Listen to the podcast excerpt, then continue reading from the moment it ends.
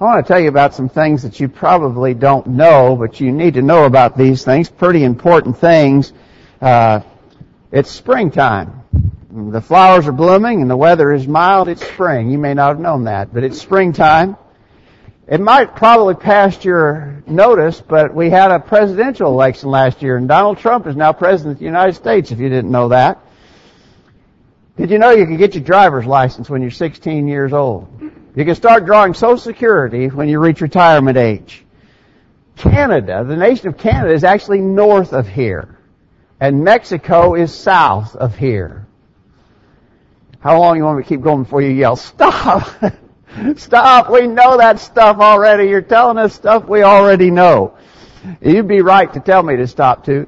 Because there's no use mentioning things that are already known, that are obvious. There's no use repeating things that people are already informed about. We understand that.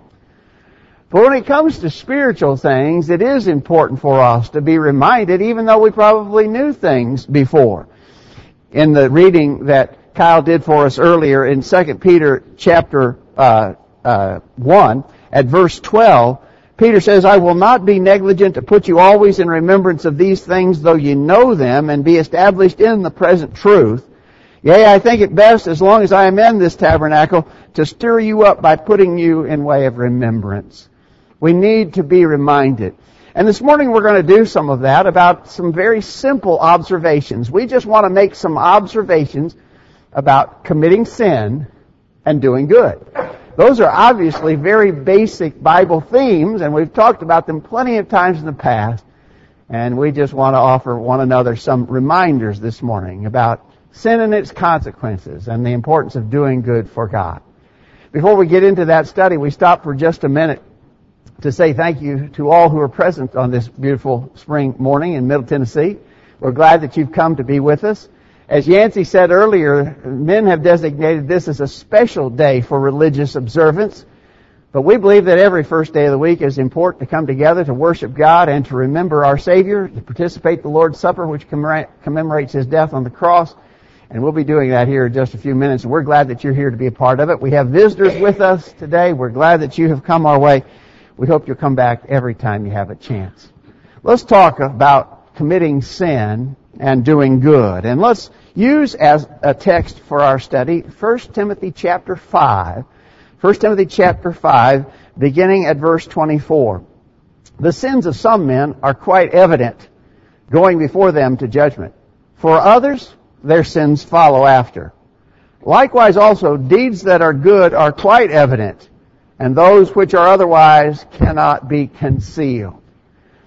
We want to spend some time thinking about the points that Paul makes here by inspiration about committing sin, but also about doing good. First of all, let's talk about sin. The first thing that we notice concerning Paul's observations about sin is that the sins that men commit are usually pretty obvious. He, he uses the expression here in the New American Standard Version that they are quite evident. The sins of men are typically easily spotted. They're obvious to everyone that what this is, this person is doing is sinful. In fact, they are so obvious that very often men don't even try to excuse themselves of that. And occasionally you'll find people boasting about their sins. Sometimes excuses are offered, but they're feeble excuses. Uh, uh it's just very obvious, the sins that men commit. Typically, usually, they're very obvious. In Romans chapter 1, the apostle Paul talked about how it was in, in his day and the sins that the evil world had gotten involved with. Look in Romans chapter 1, beginning at verse 29. Being filled with all unrighteousness, fornication, wickedness, covetousness, maliciousness, full of envy, murder, debate, deceit, malignity, whisperers, backbiters, haters of God, despiteful, proud, boasters, inventors of evil things, disobedient to parents, without understanding, covenant breakers, without natural affection, implacable, unmerciful. Well, that's quite a cataloging of sins, is it not? People in that day were involved in that sort of thing. And it's certainly true in our day as well. And so, the first point about sin we want to make is sins t- usually are, are just very obvious. We're talking about the sins that that people in the world commit, obviously, but the same principle is true of the sins that we as Christians might commit as well. You know, uh, sometimes we recognize certain Christians who are clearly unfaithful to the Lord. They're just not even trying to live faithfully for the Lord. Um, these people will usually try to make excuses, but it's evident. You don't have to look very hard to realize that though this person, is not a, he's not just a person out there in the world, he, he calls himself a Christian, but it's just pretty obvious that this fellow's not living right. His sins are obvious. And we need to be uh, wise enough to realize that when we sin, our sins are known by others. Usually others can look into our lives quite easily and see the sins that we're committing. Of course, the thing that we must always realize, and we'll talk more about this in a minute, but God knows. God knows. Well, we never deceive Him about our sins, but we seldom are able to deceive other men about our sins either. Even as Christians, uh, we're not kidding anyone. Our sins are usually pretty obvious. Even in cases where we try to hide our sins, those usually can't be hidden for very long. Notice that in the text, Paul mentions sins that are quite evident, going before them to judgment. But he speaks of others whose sins follow them. I would take it that he means these others are those who are committing sins that are not necessarily quite so evident. They are not so obvious. Most sins are, I think. Most sins are quite obvious. When I get involved in sin, I'm going to make it so that you probably realize that in me before too long. But even if I'm trying to hide that, or you're trying to hide that from someone else, those will not be hidden for long. Um, initially, maybe you can't tell that there's something wrong, or maybe you have a sense that there's something wrong, but you can't quite put your finger on it. But at some point, it will become known. There are certain individuals who, quite, who are quite expert at hiding their sins from other people. But usually, even those people, their sins will become known. One example of that sort of thing that is more and more prevalent in the world today is the sin of looking at pornography on the internet. The sins that modern media present to us. You know, I can sit in the privacy of my own home, hiding behind the screen of my computer, and I can look at all kinds of horrible wickedness, but you don't know about that, do you? You're not aware that that's what I'm doing. I can hide that from you. Well, maybe. Maybe for a while. But the fact of the matter is, there are people who can track that down really easily. And sooner or later, it's going to be exposed if I'm engaged in that sort of thing. And so even some sins are quite evident. There are other kinds of sins that are maybe not quite so initially obvious, but they usually can't be hidden for very long. In Numbers chapter 32 verse 23, it says, Be sure your sins will find you out. A simple statement, but so clearly true. Be sure your sins will find you out. In Proverbs chapter 10 at verse 9, it says, He that walketh uprightly walketh surely, but he that perverteth his ways shall be known. He that perverts his ways, he who is not living right, he is going to be known. He will be found out. And then look at Proverbs 28 verse 13. In Proverbs 28, uh, at verse 13, he that covereth his sins shall not prosper, but whoso confesseth and forsaketh them shall have mercy. You're not going to prosper trying to hide your sins. Because even though you might succeed initially or for a while, usually those sins can't be hidden for very long. Ultimately, all those sins will be exposed in judgment. God's going to judge us. God already knows, right? In Hebrews chapter 4 at verse 13, we're, we're told that all things are naked and open unto the eyes of him with whom we have to do. So I may be hiding this from you. Nobody, maybe, and maybe I'm the rare case of someone who can be successful at hiding my sins as long as I live. Nobody ever knew that I was doing this evil thing. But all along, God knew I was doing it, right? All things are naked and open into the eyes of Him with whom we have. God always knew. And the scriptures tell us that those things will be revealed in judgment.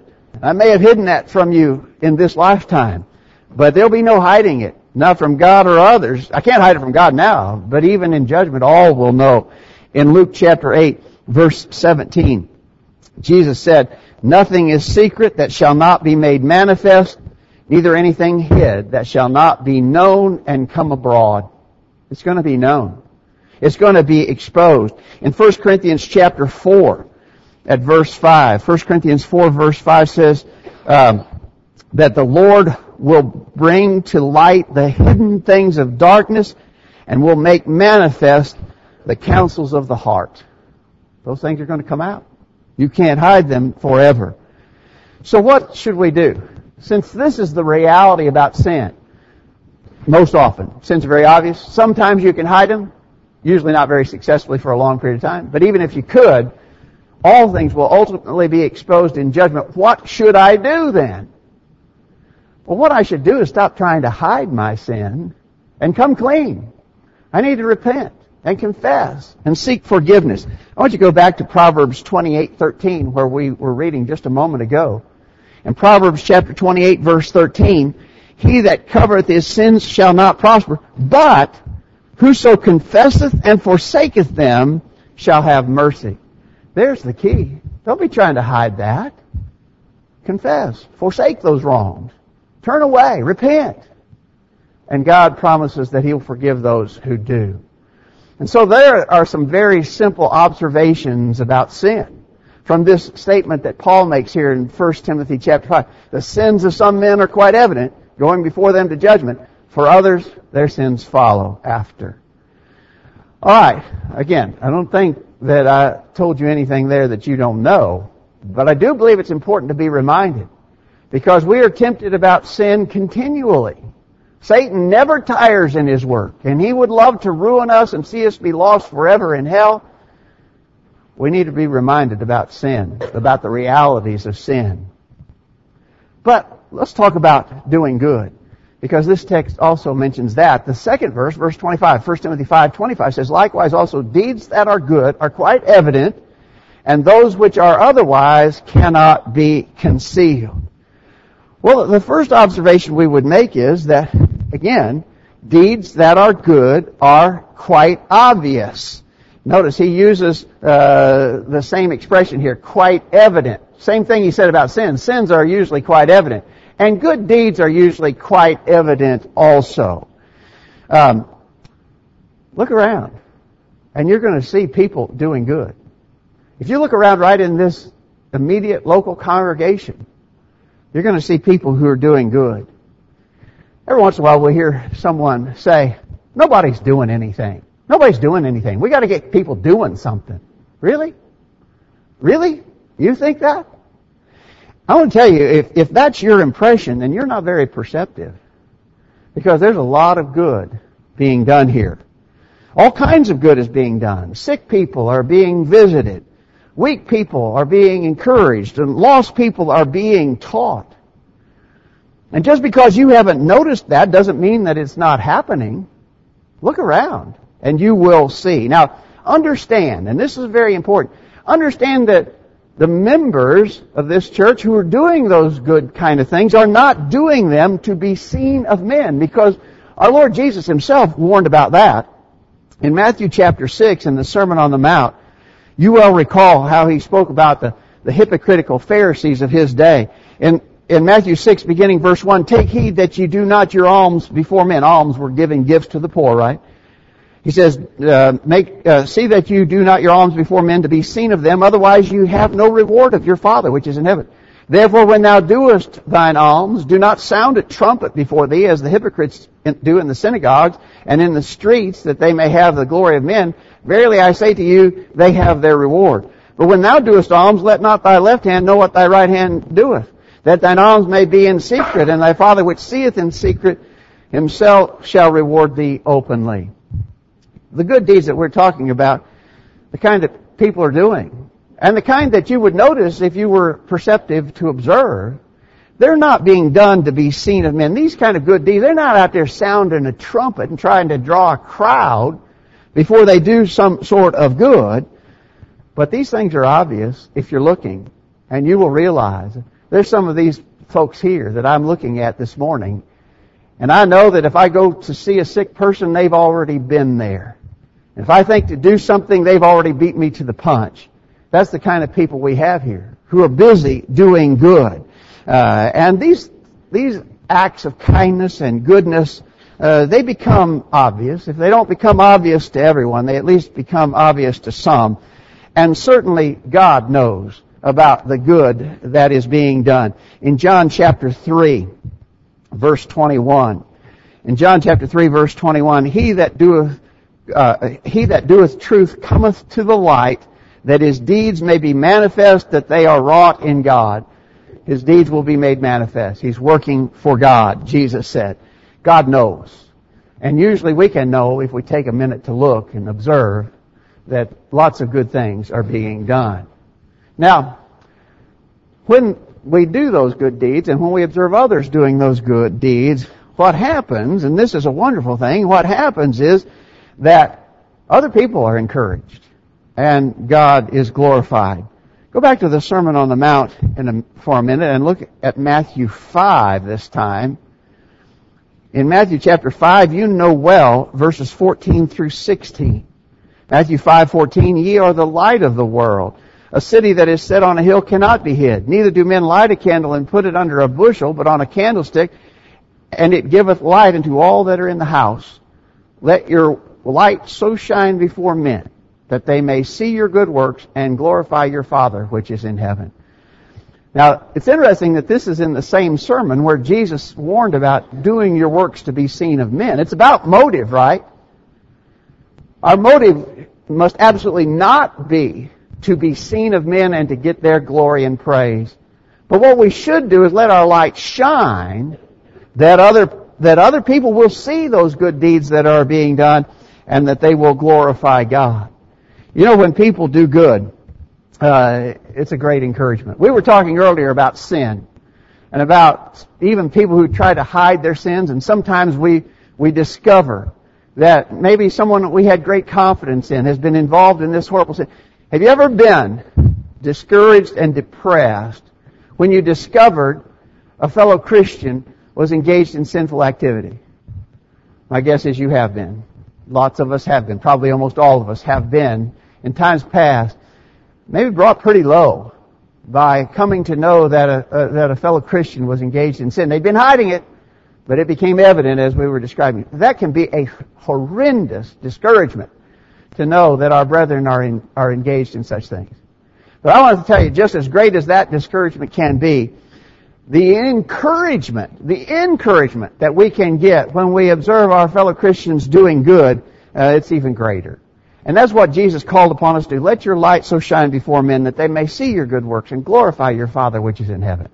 And that's what we need to be striving to do because certainly others are encouraged and God is glorified by good. And finally, we understand that those things are going to be ultimately rewarded by God. It might simply be the case that you engaged in some good deed and no other mortal human being ever found out about it. Was it a lost cause? No, it wasn't a lost cause. Because we have the confidence that the Lord sees and will reward. In Proverbs 15 verse 3, Proverbs 15 verse 3 says, the, the eyes of the Lord are in every place, beholding the evil and the good. Lots of times we talk about the eyes of the Lord are in every place, beholding the evil. And He is. We were talking earlier about, whoops, excuse me. We were talking earlier about the fact that you can't hide sin, and God knows all about. The eyes of the Lord are in every place, beholding the evil. He knows. You can't hide that from him. But that same verse, Proverbs 15 verse 3, the eyes of the Lord are in every place, beholding the evil and the good. Don't worry that some good deed that you did might escape His notice. Now, even if everybody else in the world, although it's not likely, but if everybody else in the world failed to notice what you did, be assured that God in heaven knows and will reward. Go with me to Matthew 25 and we'll conclude our comments here with the judgment scene that Jesus describes in Matthew chapter 25. In Matthew 25 beginning verse 31, when the Son of Man shall come in his glory and all the holy angels with him, Then shall he sit on the throne of his glory, and before him shall be gathered all nations. And he shall separate them one from another, as a shepherd divideth his sheep from the goats. And he shall set the sheep on his right hand, but the goats on the left. Then shall the king say unto them on his right hand. Now these are the people who did good, right? He shall say to them on his right hand, Come ye blessed of my father, inherit the kingdom prepared for you from the foundation of the world. For I was hungered and you gave me meat. I was thirsty and you gave me drink. I was a stranger and you took me in. Naked and you clothed me. I was sick and you visited me. I was in prison and you came unto me. Then shall the righteous answer him, saying, Lord, when saw we thee a hungered uh, and fed thee, or thirsty and gave thee drink? When saw thee we a stranger and took thee in, or naked and clothed thee? Or when saw we thee sick or in prison and came unto thee? And the king shall answer and say unto them, Verily I say unto you, inasmuch as ye have done it to one of the least of these my brethren, ye have done it to me also. Think about that. Those seem like pretty minor acts of goodness, right? And yet they didn't escape the Lord's uh, observation. And there was an ultimate reward for doing those things. And so our, our simple observation about good is good deeds are being done. And if you're looking, it's easy to notice them. But even if you never notice them, God does. And He will reward. What's your situation this morning? Are you busy doing good for the Lord in anticipation of His promised reward for those who do good? Or is it the situation in your life that you've allowed yourself to be involved in sin and maybe you've tried to keep it under wraps, tried to keep it hidden so nobody would find out? I hope our reminders this morning, very simple, reminders this morning convince us that we need to abandon sin. We need to for, confess and forsake sin. Come to the Lord for forgiveness. If we can help you in that this morning, we want to assist. If you are not yet a Christian, you need to obey that simple gospel plan of salvation.